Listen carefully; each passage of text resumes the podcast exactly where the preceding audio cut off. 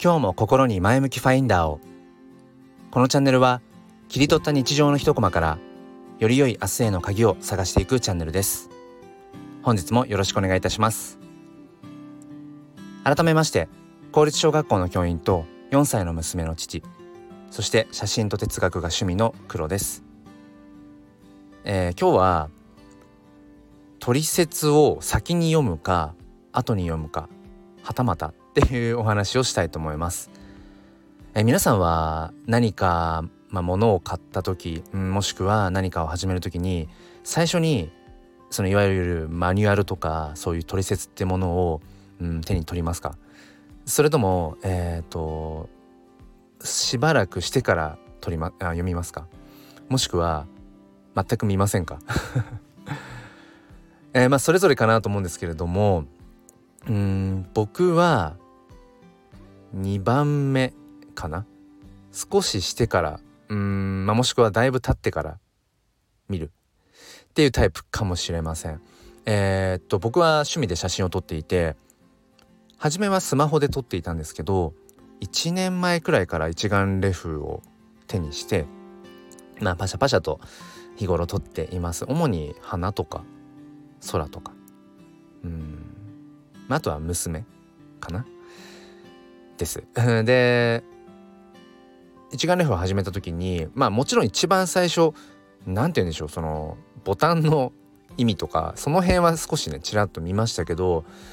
それ以降は特に、うん、いわゆるマニュアル写真の撮り方、うん、一眼レフのそのより良い写真の撮り方とかそういったものっていうのはあまりこう見ずにもうとにかく自分の思うように、うん、撮りまくってたんですね。撮りまくってきました。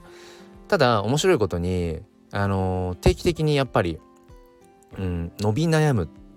時期っていうのがあるんですよね。うん。なんかその波が面白いなと思って。でその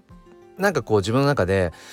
うんなんか行き詰まってきたなって。なんか撮る写真がなんか似通ってきてなんかあまりこう成長を自分自身感じないな。そもそも自分の心が躍らないなみたいな。そういう波が定期的にあって。でそういうタイミングで自分はうんちょっとこうネットでググってみたりだとかいわゆるそういう基礎的な知識とか、うん、よりよく写真を撮るための技術みたいなものをこうちょろっとさらってみたりだとか。でもまた少し触れるとあもういいやそんなにこうたくさん触れずにマニュアルとかには触れずに また自分で撮ればいいやって。でまた自分で撮り始めてっていうなんかそんなことを繰り返しています。ただ1年経って今まで以上にちょっとうんなんかこう基礎を学びたいなって思ったんですよね。でえっ、ー、とやっぱり思い立ったが吉日でうん思い立った時にやるのが一番吸収率が高いんですよね。だから昨日、えーと自分はソニーの、えー、カメラも使ってるんですけど、まあ、ソニーのうん公式サイトの方でなんか見ていたら、まあ、オンラインで受けられる講習があるってことで。で昨日は一番本当にその初心者中の初心者一眼レフを初めて買う人っていう自分の中ではもう初心者の域を超えてると自負してたんですけれどもいやあえてちょっと初心者の初心者からの、うん、講習を受けてみようと思ってうん昨日オンラインでえー、まあ、見てみました。まああの収録されている動画なので別にリアルタイムってわけではないんですけどでそれを、まあ、見ていたら本当にその入門編中の入門編にもかかわらず自分自身がきちんと分かっていなかったそのそもそもカメラの、うん、機能とかボタンのこととかうんなんか本当に基礎中の基礎っていうものをあちゃんと分かってないところこんなにあったんだ取りこぼしてたんだってことがだいぶあってその時にやっぱり思ったのがやっぱり一番最初にいわゆるマニュアル、うん、基礎と言われるような部分をきちんと固めておくことって大事だなってこの後に及んで感じました。うんっていうのも、えーと、例えばそのカメラの話で続けていくと、えー、まあ、僕の持ってるその一眼レフの、えー、とフォーカスをこうピントを合わせる、まあ、モードがいくつかあるんですけどうんそれぞれのやっぱり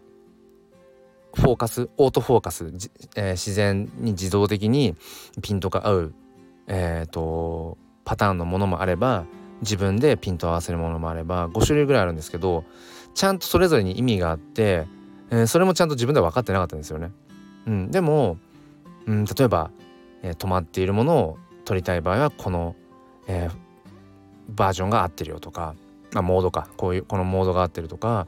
動いている子供を撮る場合はこのモードが合ってるとか。まあやっぱりその辺はすごいちゃんとなんだろうなあのー、しっかりできていてそれをちゃんと分かった上でそのモードを使いこなせていれば もっとこの1年間いい写真がきっと撮れたんだろうなって思った時にあやっぱりその自分の感覚だけに頼るっていうのは決して悪いことではないんだけれどもやっぱりその取説というのかマニュアルというのか、うん、そういったものを自分の中に取り込むっていうのはそのあてあその後か、うん、その後はそのあてってすごい噛み方ですね。その後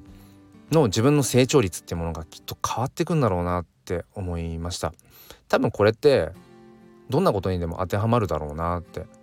うんやっぱりその基礎がなくいきなり応用っていうのはできないしうん例えばこれなんだろうな。んと何のジャンルに当てはまる言葉か分かんないですけど「主はり」っていう言葉ありますよね。守る「主」えー、破る「は」離れる「り」まあなんかそのそれは何だったかな？うん何かこう修行をする時っていうのかな？まず最初そのうん流派の型をまず覚える守る。まずはしっかり叩き込む。で、えー、破る。それを自分なりにちょっと解釈をして、えー、とアレンジしていく。うん、で「理」そもそもその流派というかその型から離れて全く新しいものを自分で作っていくっていう。まあやっぱりもうね昔から当たり前のように、えーと、それが大切だよっていう。まずはやっぱり型をきちんと自分に、えー、身につける。なんかその大切さを改めて、え、感じました。ということでこの夏はちょっと一眼レフの、うん、主の部分、えー、型をきっちり自分に叩き込んで、えー、またねより自分が撮りたい写真というものを撮っていけたらなと思っています。何かの参考になれば幸いです。もう一つのチャンネル、すっぴん哲学では、毎週土曜日朝5時半より、ゆかりさんと共にライブ配信を行っています。えー、ご興味がある方は、説明欄の方からチェックしてみてください。ということで、今日も心に前向きファインダーを。